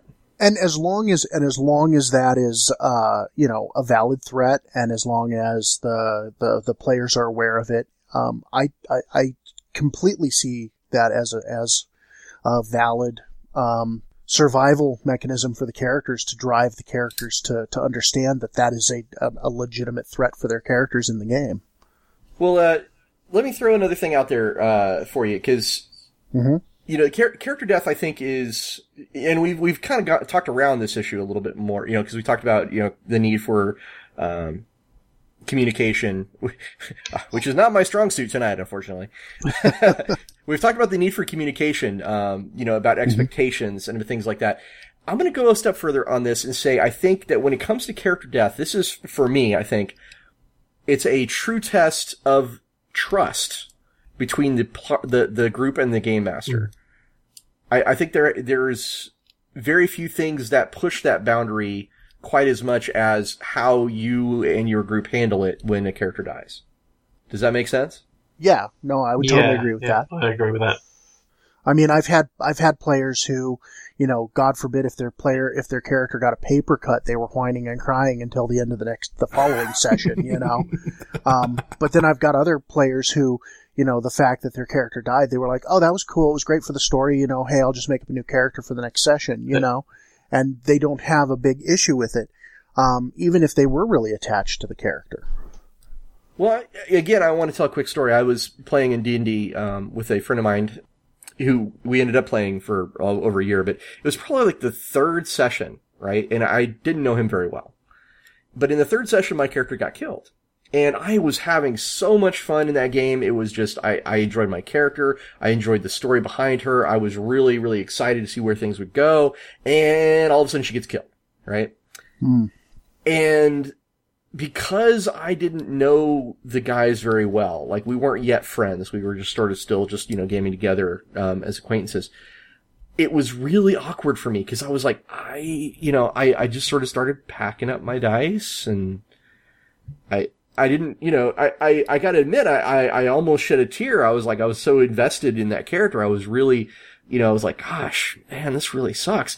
And, I was kind of moping around a little bit, and the GM's like, "Dude, are you okay?" And I'm like, "Yeah, I tried to be a good player and be like, no, it's fine. I just, I need a moment here." And, that changed once we did become friends. Once I did really have a lot more trust in that game master and a better understanding of how the game and the campaign and the group went together. The next time I got killed was way more fun. The next and I did only die twice in that game, but yeah, the next time I got killed, I was like, okay, yeah, I because the trust was there, right? The bond was there. That's all I'm saying about that. That's definitely an issue. I mean, I can understand that, especially in an awkward situation where you don't know the people very well. Unlike a convention game where everyone's there to have a good time, and that the story is going to be 4 hours long, and then it's going to be done, and you're never going to play that character again, and possibly you may never play with those people again. It's definitely a different mindset than, you know, like my first LARP character that passed, that permanently died. You know, I'd been playing the same character for 10 years. Wow. Like once a month, up in the mountains with my friends. Beating on your friends with foam covered plumbing is definitely what I would consider stress relief. But it's when that character that I've been playing for 10 years passed away permanently. You know, I drew the black bead from the bag, as they call from the system, and was permanently gone. I didn't know what to do at that point. You know, we were 6 hours into a weekend-long LARP in the mountains, and my character just died permanently, and it was extremely emotional, especially when all of my in-game friends decided that they were going to hold a funeral for the character, and they let me, as a ghost, quote-unquote, you know, because when you in the system, if you wear a white headband, you're not there. Nobody interacts with you. But they let me go and watch the ceremony that they did. And it was just extremely emotional, extremely awesome. But it did take, like, me sitting there for an hour going, holy crap, now I don't know what to do. My character's dead. The same character I've been playing for 10 years. What about you, Daryl or Nathan? You guys want to jump in with anything? I've, you know, obviously, having not played as frequently as I've GM, I've got a lot fewer character, individual character experiences over the years to draw from. But I think the first and most memorable character death I've had was actually my decision, rather than, you know, it's a character in a campaign that ended up running for nearly 7 years. You know, a fantasy setting loosely based on Advanced Fighting Fantasy. We ended up blowing up Black Sand at one point. The character that I was playing, gave his life to let the rest of the group escape an otherwise untenable situation. You know, this tiny little eccentric gnome alchemist who was dabbling in, making potions in bread, because potion bottles were too fragile. Never got to finish his research. Never got to carry on with the ideas. But he just he'd been seriously injured by a misfiring firearm, a few minutes before. You've got massive ogre-like anthropomorphized rhinos lumbering through, halberds and plate armor and natural horns. And he lets the rest of the group escape while he brings out his alchemy kit. One of them picks him up, and he just looks at one of them, pokes his glasses up, and says, "Be with you in a moment," and then explodes. Was he all out of baguettes? Like I said, hadn't had a chance to carry on with that research. So now I want to play that guy. Potions and bread, that's awesome. Yeah. What do you think, Daryl, about trust and all that? Do you think that's or I'm sorry, Nathan, did you have more? I'm sorry. That was it, but it was it was a GM that I played with a lot, and I trusted him not to, throw it up randomly, not to make the sacrifice meaningless. Because that's just as important. If you're choosing to sacrifice a character, if you're choosing to let the character die, then it's almost as bad to have the character die for nothing.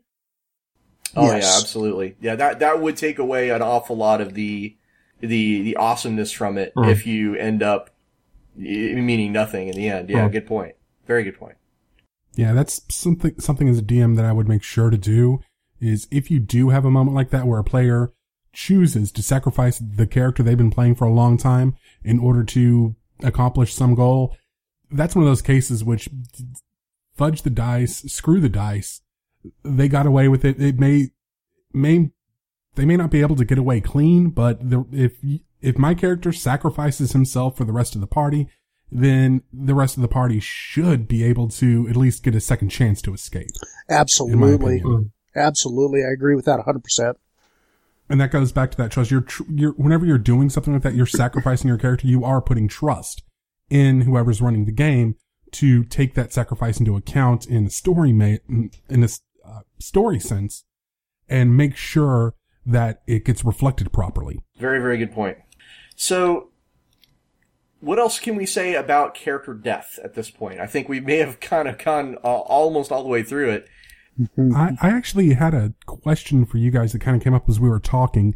And this is something that actually someone said to me earlier and it just popped into my head again, but when we were talking about character deaths, this came up actually when we were talking about the new edition of D&D that just got announced recently, just before we recorded, where someone was talking about video game death compared to role-playing game death, and how death in a video game in this point in time isn't, oh crap, I've now got to start over, where's that long code that I wrote down from the old 8-bit days, to, oh crap, I just have to go back to the last checkpoint and try this again. Well, and it's more of a, it's not as big of a setback. This guy's never played Demon Souls. Yeah. But the question I had was, do you guys think that with the younger generation coming in and starting to pick up role-playing games, that sort of expectation of death being just a minor setback is something that's going to affect tabletop games? And is it something we should be taking into account whenever we're running games for newer players? I think it's probably going to be something that affects some of the players that are coming in on an individual basis, but I don't think it's something that, like, the industry as a whole needs to worry about for, you know, changing systems so that they're more, you know, kinder and friendlier, or at least resettable. I don't think that's that much of an issue, in my opinion. It also depends on the setting, though. I think that's the kind of situation where having a kind of state of down but not out, you know, D&D 4 is a good example of that, where there's a significant gap between the point where you're down and not able to continue fighting and the point where you're dead. There's a big gap between that, between those two states. So you could be taken out of the fight, and someone's got to come along and bring you back into it, but you're not actually dead. Well, you know, that's actually a really great point, and I want to address that because, to me, like, okay, from a mechanical point of view, from a verisimilitude point of view, right, it comes to a question of, is this a thing that is known in the world? Is this very obvious that you're alive or dead when you're down at that point? Because it's important to me, and I'll tell you why. I was playing in a game where a lot of us did get killed, actually the one I just got done talking about. And the GM was very clear on this. He said, you know, if you are in negative hit points but not dead, monsters know that. They're not just going to ignore you when you're between -1 to -0. They're going to coup de grace you because they don't want you getting back up. Right? And this was his particular style, which I really got into and I dug it. I like that style. And it rubbed me the wrong way when I played in another guy's group where we ran into, like, some guardian skeletons of this wizard's tower who, by all rights, you know, should be pretty, you know, implacable. You know, I just had this image in my head of, like, a relentless, you know, guy who was going to try and kill me. And the DM, like, specifically, as soon as somebody went to -1, those skeletons would pick a different target. That's actually how I run mine, depending on the situation, is I don't go after characters that are fallen, but I don't do it for a fluffy bunny reason. It's because it makes sense to me in that, okay, this guy's down. He's out. I don't know if he's dead or alive. I don't have time to check if he's breathing or check his pulse, but this other guy over here still has a sword and he's standing up. I'm going after that guy, unless it's a very intelligent NPC or something, or someone who would be able to tell, like a cleric or something like that. I might do it differently, but and I'm not saying it depends on the enemy I'm running. I'm not saying either way is right or wrong. I'm just pointing out that these were different approaches. Yeah, and for the record, in a lot of the rule books, they will for 4th edition D&D, they've actually explained most monsters won't do a coup de grace for kind of the reasons I was talking about. They're more focused on the immediate threats than the ones that are on the ground. It certainly changes the way I approached a fight in both of those. Yeah. I approach fights very differently. I can definitely see how it would. You know, that kind of information is something that on a social contract level, the player and the players and the game master need to know and be clear about ahead of time to make sure that, you know, they understand that, okay, in this situation, basically, I'm in a lot of trouble, or in this situation, right, well, at least he's going to move on to another target. Yeah. And like what Daryl was saying about the monster, just like, oh, there's another immediate threat. Yeah, I can totally see that if it's a thinking, sentient being, right? but I was trying to imagine a wizard protecting his tower with these, you know, skeletons, and what the orders he would give those skeletons would be. And in my head, the orders he would give is kill intruders, not seriously injure them until they fall over. you know? Yeah. Yeah. And you might get a similar situation with, you know, monsters that are, you know, ravenously hungry, that are you know, going to eat you. They're going to carry on biting and clawing at you because they're trying to eat you. And just because you've stopped moving, that just makes it easier for them. Yeah, I made clear with that whenever I threw ghouls into a 4th edition game. Yeah, these guys are going to go for you when you drop. But anyway, like I said, it has to do with mechanics and verisimilitude and whether or not those things are, you know, known in the world. Like if it's not obvious, if you could say as a GM, for example, and some books may even explain this, that when you're at -1 to 0, it's indistinguishable from being dead. You know, it may be. It's something that comes across in a number of computer games. Actually, the Gears of War series on the Xbox 360 all had a similar kind of down but not out situation. You'd be down, you could crawl around, you're bleeding out. You've done only a limited time before you're just outright dead. But there's a chance for your teammates to come and revive you. But there's also a chance for your enemies to come and stomp on your face. And it becomes an extra level of consideration, an extra level of the game to try and help your teammates that are injured, the teammates that are, you know, sprawled on the floor and can't defend themselves, as well as providing that extra gap between I can't fight anymore and I'm dead and I can't play anymore.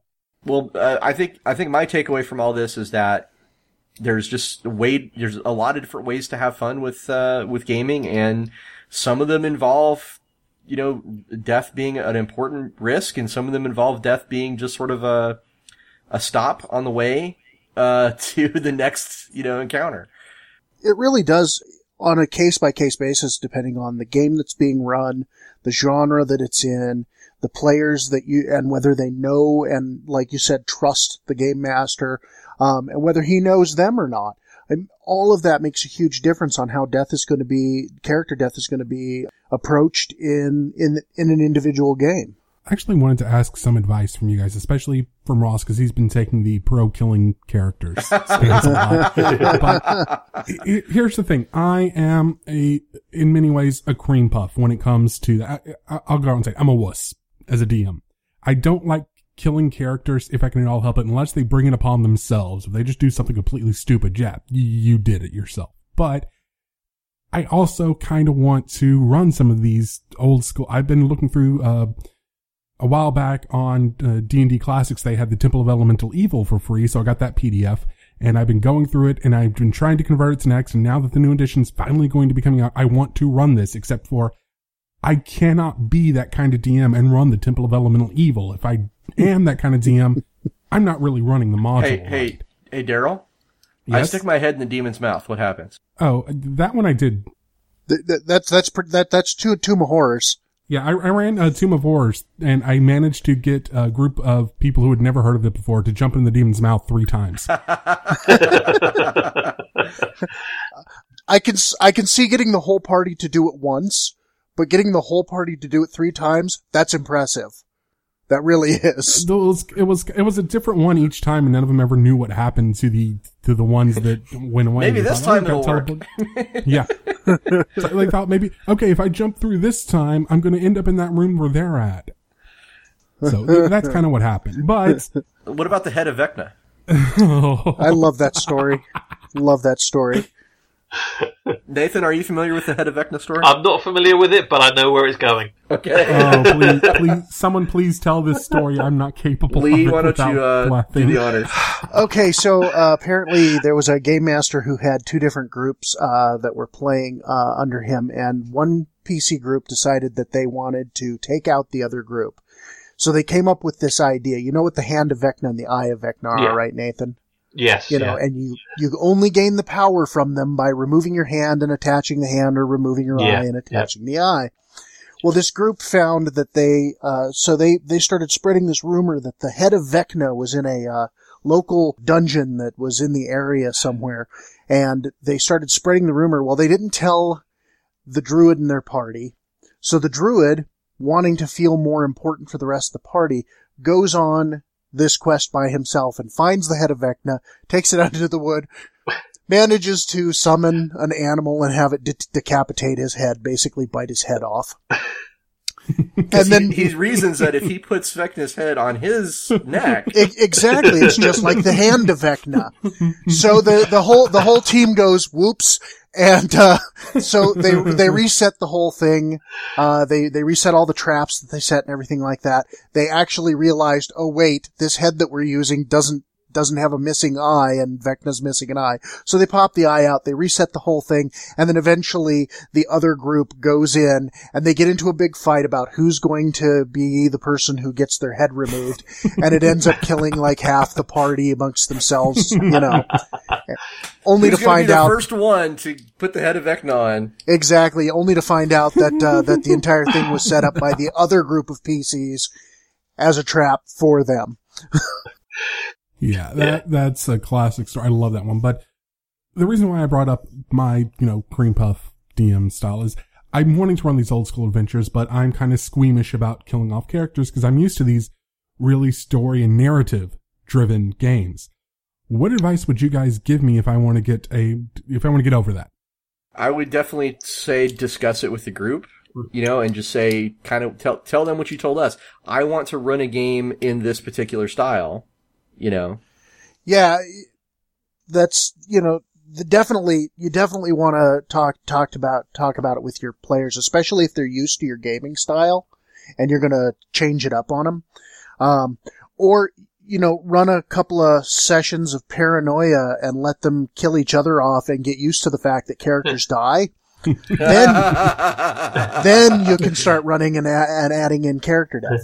The other thing I want to suggest, once you're actually in the game, is encourage them to recruit, NPCs. Have them with NPCs around, because the NPCs provide you with the opportunity to redshirt them to prove how dangerous the situation is, and B provides you with a ready supply of backup characters in case the main ones die. Running Hackmaster. Ooh. Dungeon Crawl Classics actually encourages players to hire henchmen, so that you do have a backup first-level character to bring in if your primary dies. Yep, you can spend money on training them and stuff. And you can name them Norbert. Black Lotus the 15th. Yes. All right. So basically your advice is to get over it. So I think we're just about done with the topic of the night, so we're just going to ask you guys for like a couple sentences as a final thoughts, and then we'll let you talk about your latest things. Daryl, what are your final thoughts on character death? Well, like I said, it really depends on the tone of the game, what you're trying to do. If it can be fun to play, I know for a fact it can be fun to play in type of games where your characters are dying completely, but you have to be aware that it's going to happen, and you have to be prepared for it. And it has to be the type of game where the story evolves from the actions rather than be a narrative story. It's kind of hard to keep a cohesive narrative of these, like a TV show or something like that. You don't replace an entire cast on a TV show every single week unless you're Game of Thrones. And then you only replace half of them, so. Or you recast the mountain 4 times. All right. Nathan, what are your final thoughts on character death? I think so long as everyone's on the same page regarding how deadly a campaign is, how likely death is, and what situations is going to cause it when you go into the game, there's no problem with any particular approach. Just so long as everybody knows what the expectation is. You don't want someone wandering into a superhero game and expecting Watchmen instead of Super Friends. Because both of those styles of game can be fun. All right. Absolutely. And this is a reminder for me to link to the Robot Chicken episode where they have the funeral for the comic book characters on a recent episode. Yes. And the guy just stands up and is like, why are we doing this? I've come back 5 times. Yeah, Robot Chicken is awesome. Yes. Lee, what are your final thoughts? It's just dependent on the game master, the players, their social contract, and the game itself. If you're playing something along the lines of Hackmaster or, DCC or even Paranoia, death is something that's to be expected. And if your players don't anticipate that and they think that it's going to be you know, the four color, you know, or fantasy with resurrection spells, you know, being common. It's just a matter of that social contract. Everything in gaming pretty much comes down to the social contract, understanding what everyone is supposed to be doing and where they're supposed to be socially. And well, you know, one thing we didn't actually go into was like the social consequences of character death. Cause there's a lot of, I mean, that's a volatile thing, man. That, you know, that can break up a character, that could break up a group, that could cause someone to just walk out. Especially, you know, if it's player on player created. Oh God, yeah, yeah, yeah. I've had a couple of game groups break up because, you know, one player gets pissed off at another player outside a game, and so they do everything, kills their character in their sleep, and then it just starts a cascading downward spiral that ends up breaking the game up within a session or two. That was my Star Wars example earlier. Character, the anti-Brian. Sorry, what'd you say? That was my Star Wars example earlier. And the group that just self-destructed. Yeah, yeah. So it's a volatile thing. So from a social point of view, I think that's something we all should also keep in mind. Yes. Go ahead. I'm sorry to interrupt you. No, it's quite all right. It's you know, it's. It all comes down to that understanding and trust between the players and the game master, you know, and to be honest with you, the game master is a player too, so you just need to understand that it's the players understanding how things are going to be and what's expected for that campaign before you even start with your first session. As for me, I happen to be the type of GM where I am perfectly fine if people think that I am not a killer GM. If they say that, well, we know we're going to play with Ross, and that means we're probably going to live through the campaign. I'm okay with that, right? That being said, I definitely understand the appeal of games where death is random and can come at any time.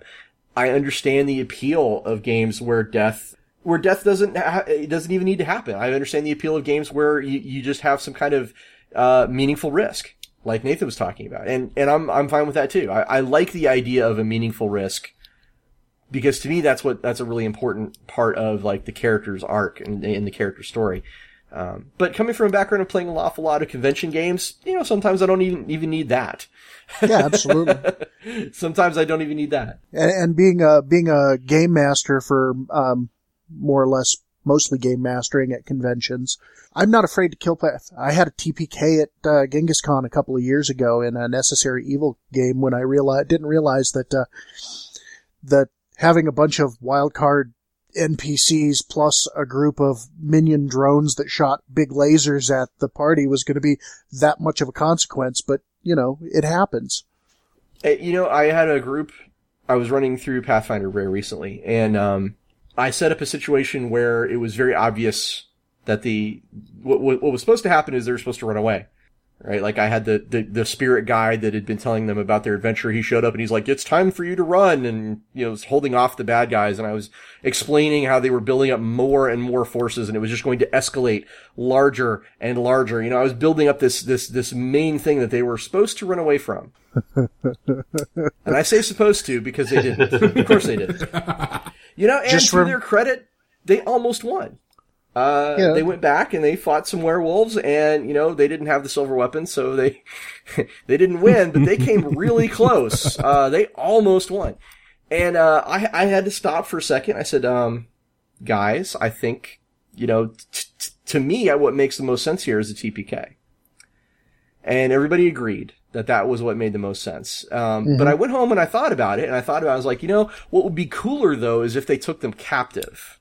Mm-hmm. Because the werewolves want more werewolves, and there's no reason why, you know, I couldn't say, well, we're keeping you alive only so we can turn you chaotic evil and turn you into a lycanthrope so that we will grow more powerful. I mean, that stands to reason, too, right? So having thought about it overnight, I came back the next day and I said, okay, guys, here's what happens. You wake up in a cage, and the bad guy explained why, you know, he didn't just kill them because they had nearly won, you know, and he wants guys that strong on his side, right? Yep. And actually it worked out. It was a twist in the story that everybody enjoyed. there was still a consequence. They lost all of their gold and magic items that they'd built. Like, I specifically took the silver sword that they'd found, the silver magic sword that they'd spent, like, the whole last adventure getting. I specifically took it and, like, broke it right in front of them. I was like, here's your... I was making it clear, this is your consequence for dying, you know, quote unquote, is, you know, you lose this. I'd almost rather have died. Well, it was just, you know, it wasn't a concept kill, because the magic sword wasn't part of their concept. It was something they'd found. But it was a consequence, you know, and I felt like everybody won in that instance. And I will say, I got another story. I am the Green Puff DM unless it comes to, you know, I run Temple of Elemental, I run Tomb of Horrors, I'm expecting to trash character sheets. I run Paranoia, I'm trashing characters. That's just the territory with those. You know that going in, everyone does. It's kind of the point. If you don't, you need to read the cover of the book before you, the back cover of the book before you play. Yeah. But there was one time where I was in a campaign that was a long, ongoing story, big, huge story arc where I had no problems whatsoever with killing this one guy. Because here's what they did. You walk into a 30-foot by 30-foot room. 3 feet off the ground and every 5 feet across in this room are little holes that are about 3 inches by 3 inches. The door behind you locks. It is 5 foot by 5 foot tiles on the floor. And there's a door directly across from you. There's nothing else in the room. I could not have made it more obvious if I put a neon sign in the middle of the room that said, "This is a trap." So this one goes, "Okay, I'm going to start investigating the holes. I'm going to investigate this, And one guy goes, "I'm bored. I'm going to see what's in the next room." And opens the door and crossbows crisscross. I had no problems whatsoever killing someone that stupid. I've got a similar story. I was running a Rollmaster of all things, you know, 3 hours to make a character, first combat it dies. And a friend of mine was playing this barbarian type character. I think he was a greater orc, and they assault this orc, this tower that has these creatures in it, and they're humanoid creatures. And so they bust in the door. They see stairs going down into the basement. The rest of the tower's ruined. So he charges down the basement. He sees a door at the end of the hall. He lets out a battle cry, throws his two-handed axe down the hall, burying it into the door, runs up, rips it out, kicks the door open, and took a crossbow bolt to the left eye. No problems with that at all. All right. Well, the Imperial Guard is stopping by, and Mac, the bartender, is giving me that look that says it's time to wrap things up. So... Mr. Dowdell, why don't you tell us all about your latest thing and where we can find out more about you on the interwebs? Right. I am at present working on the 3rd edition of Mutant Chronicles. Which is awesome. Nice. I'm brought on fairly recently and churning out words like there's no tomorrow. You know, fleshing out and cleaning up and expanding on the background of a game that hasn't really seen the light in 20-odd years. Because it wasn't that long ago you guys kickstarted that, yes, right? I still have all of my original books. The Kickstarter was colossally successful. And it ended up on something like 10 to 15 times the initial amount that was asked for. Basically enough to fund the entire product line. It's shaping up really nicely. We've got a closed beta going on at the moment. There's an open beta available for free through Drive-Thru RPG. It's a slightly older version of the rules, but not that much has changed since it was put up there. And it's a really good, really fun adventure to introduce people new to the setting. Don't you have some 40k stuff also coming out? Recently? No, I haven't actually done anything for 40k in a couple of years. Last thing I did for 40k was... Ark of Lost Souls and Hammer of the Emperor. Hammer of the Emperor. Well, we worked on that one together, actually. So yeah, unfortunately, I didn't get as much done on that one as I would have liked, but all came at a rather awkward time. All I'll say is it's a damn shame that they don't have you doing more 40k stuff, because you're really good at it. But Mutant Chronicles has got my attention at the moment, and I'm looking forward to seeing it as it develops. Awesome. We've got a lot of good people working on it. Do you have a personal website? I did do. Fortunately, it's not up at the moment. I haven't. I've changed computers a couple of times since then. I haven't got the original files available. I'm still working on getting it back up and running. Where can we find Mutant Chronicles then? Mutant Chronicles can be found it can be found through the Modifius website. It's the company that's running it. Okay. They've got information on that through their Kickstarter, and they also have a Twitter feed and a Facebook page, as basically everybody does these days. Now, before you were a dealer of cards, and before you were a writer of game stuff, were you not also responsible for some fairly high security stuff for Her Majesty's government? Yes, for a number of years, and it's about 6.5 years in all. I built nuclear weapons for a living. Yes. I knew I needed to get him to say that on the air. Well, I did not.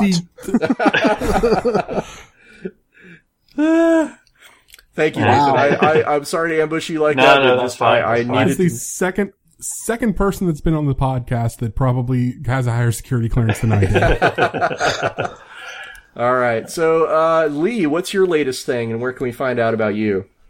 I don't have a personal webpage yet, but Gobbo's Forge Games will be coming up as my projects progress. I'm very close to finishing up the last bit that I need to send to Pinnacle Games for approval for a license to do Savage Worlds projects.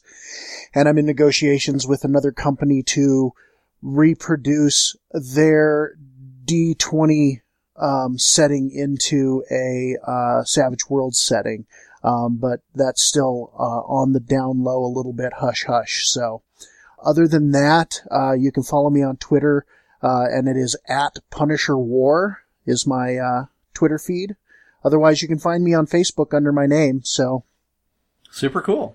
Well, I will be at Gen Con running AMP Year 1 for Third Eye Games, as that will be launching there, and I was one of the primary playtesters for the system. Nice. I before we go to the end, I do want to also point out I actually have some 40K news for the listeners. Oh, yeah. Tell us about that, Ross. First of all, Shield of Humanity, which is the Only War book I worked on, is now out. It's on shelves. You may see it. I'm excited about Shield of Humanity. It was pretty awesome. It's probably it's most likely the last thing I've ever worked on for the RPG. It like Nathan, I think, that might be the last thing I've worked on in a couple of years for the RPG, but it's pretty awesome. And what I have been working on also is a thing called Regicide. Regicide is a Warhammer 40K chess-based game. I like to say it's basically turn-based strategy with a chess-like engine. So don't think of it as just battle chess. It's going to be way more awesome than that. And so I think you said before the show compared it to XCOM. Yeah, a little bit. Yeah, I mean it's not obviously not as freeform as XCOM because there is a chess base to it. And people who enjoy chess and who enjoy turn-based strategy and who enjoy 40K are going to like all of it. I am actually the lead writer, so I'm doing the story on it and the characters, and it's going to be the single-player campaign is all about the Blood Angels. So I think 40K fans will really enjoy that. And definitely check out the trailer. We've got it linked in the show notes. That's right. Ross wrote the dialogue on that, and it is impressive. It's warhammer40kchess.com, I think. I am looking forward to that. Yeah, warhammer40kchess.com, I think, is the website for that. So, cool. All right. On behalf of Daryl and myself, we want to say thank you very much for being on the show with us tonight. Nathan, Lee. No problem. Anytime. It was a real pleasure. We'll have to have you guys back on in the future. Would love to. Yep. All right. And in the meantime, try not to have your characters get killed. And for the record, if your character does die, in my opinion, it is okay to cry. Unfortunately, since I GM and don't actually get to play very often, most of my characters die because they're NPCs. Aww. I don't feel sad for NPCs. Given that I'm playtesting Mutant Chronicles at the moment, most of my NPCs are undead anyway. Oh, good point. Very good point, sir. All right. Well, until next time, thank you guys again, and may all your hits be crits. Have you been looking for a dark fantasy RPG setting? Are you interested in seeing a new take on the action horror genre? Then you should check out Accursed. Accursed is a setting for the Savage Worlds RPG created by me, Ross Watson, and my good friends Jason Marker and John Dunn. It is a world where the heroes are monsters who fight for redemption against the witches who have conquered their land. To find out more about Accursed, search for Accursed on drivethroughrpg.com. Accursed is now on sale there and in many other fine retailers for gaming PDFs. Thank you very much, and I hope you enjoy Accursed.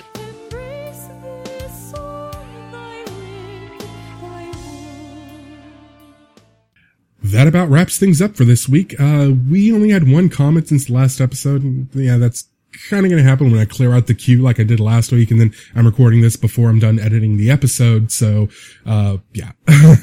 Anyway, we got a comment from Crichton Brown on Facebook who said, "You guys ever think of making it up to Denton for ReaperCon? Even if you don't, just coming to the store is cool to see the figures gallery in the back." Now, I absolutely love Reaper. They make really high quality minis and they just look amazing, great sculpts and everything, but I don't think I own a single one of their products because you have to paint them and I can't paint. I've got some kind of mental block. I just cannot paint miniatures. I don't know why. That is a lie. That is a lie. I do own one thing. I've got an Illithid figure. You know, it looks like a Mind Flayer, but it's not a Mind Flayer because that would be trademark violation, but it's an Illithid that they had in part of their pre-paint line that they had for going for a while. So I've got one of those. And like I said, they're amazing things. I just can't paint. I'll buy a crap load of them if someone wants to paint them for me. But I can't play with unpainted minis and I can't paint myself. So I don't get a lot of Reaper stuff. However, if it is something you're interested in, check them out. Their Bones line is great. Amazing sculpts. Really affordable. As far as the convention itself, I'm most likely not going to be able to go, at least this year, because I'm out of pocket on every convention I go to.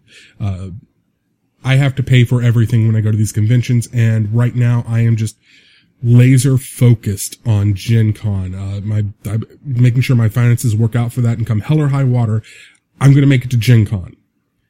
Anything else before that, I can't do financially. Anything after that, I'm worrying about that after Gen Con. But as soon as that's over with, I'm going to start looking at some other cons and start checking out the finances for that. But Ross, on the other hand, if you'd like to get him out there, the best way, if you have a local gaming convention, you want to get Ross to it, email the convention organizers and tell them you would like Ross there as a guest. Send them to his website, therosswatson.com, and have him check out his resume. He's an amazing guest, great at panels, great at running games. Definitely, if you want to get him at a convention, that's the best way to do it. Get the convention to invite him as a guest. So, you know, speaking of Ross, I'd like to once again remind you about his GoFundMe for him, Sean Patrick Fannon, and Corinne Seabolt, so they can move to what's kind of becoming a gaming mecca. You know, Brian Patterson from the D20 Monkey, he's also moving out to Denver as well recently, plus all the game stores and gamers and conventions they have already had there. It's turning into kind of a thing now, but if you want to help them on their move to Denver and get some great rewards for yourself in the process, check them out at gofundme.com/bigdenveradventure. And if you'd like to support the podcast, you can rate us on iTunes, like us on Facebook, follow us on Twitter, or visit our website at gamerstavern.org. There you can read blog posts, comment on our episodes, and check out our store and visit our sponsors. This podcast is licensed under a Creative Commons Attribution Non-Commercial No Derivatives 4.0 license. Music for 1 Degree of Separation is copyright Nick Jaworski, all rights reserved, used with permission. Music for Accursed is Artemis by Asmodeva, used under a Creative Commons Attribution 2.5 license. Until next time, the tavern is closed.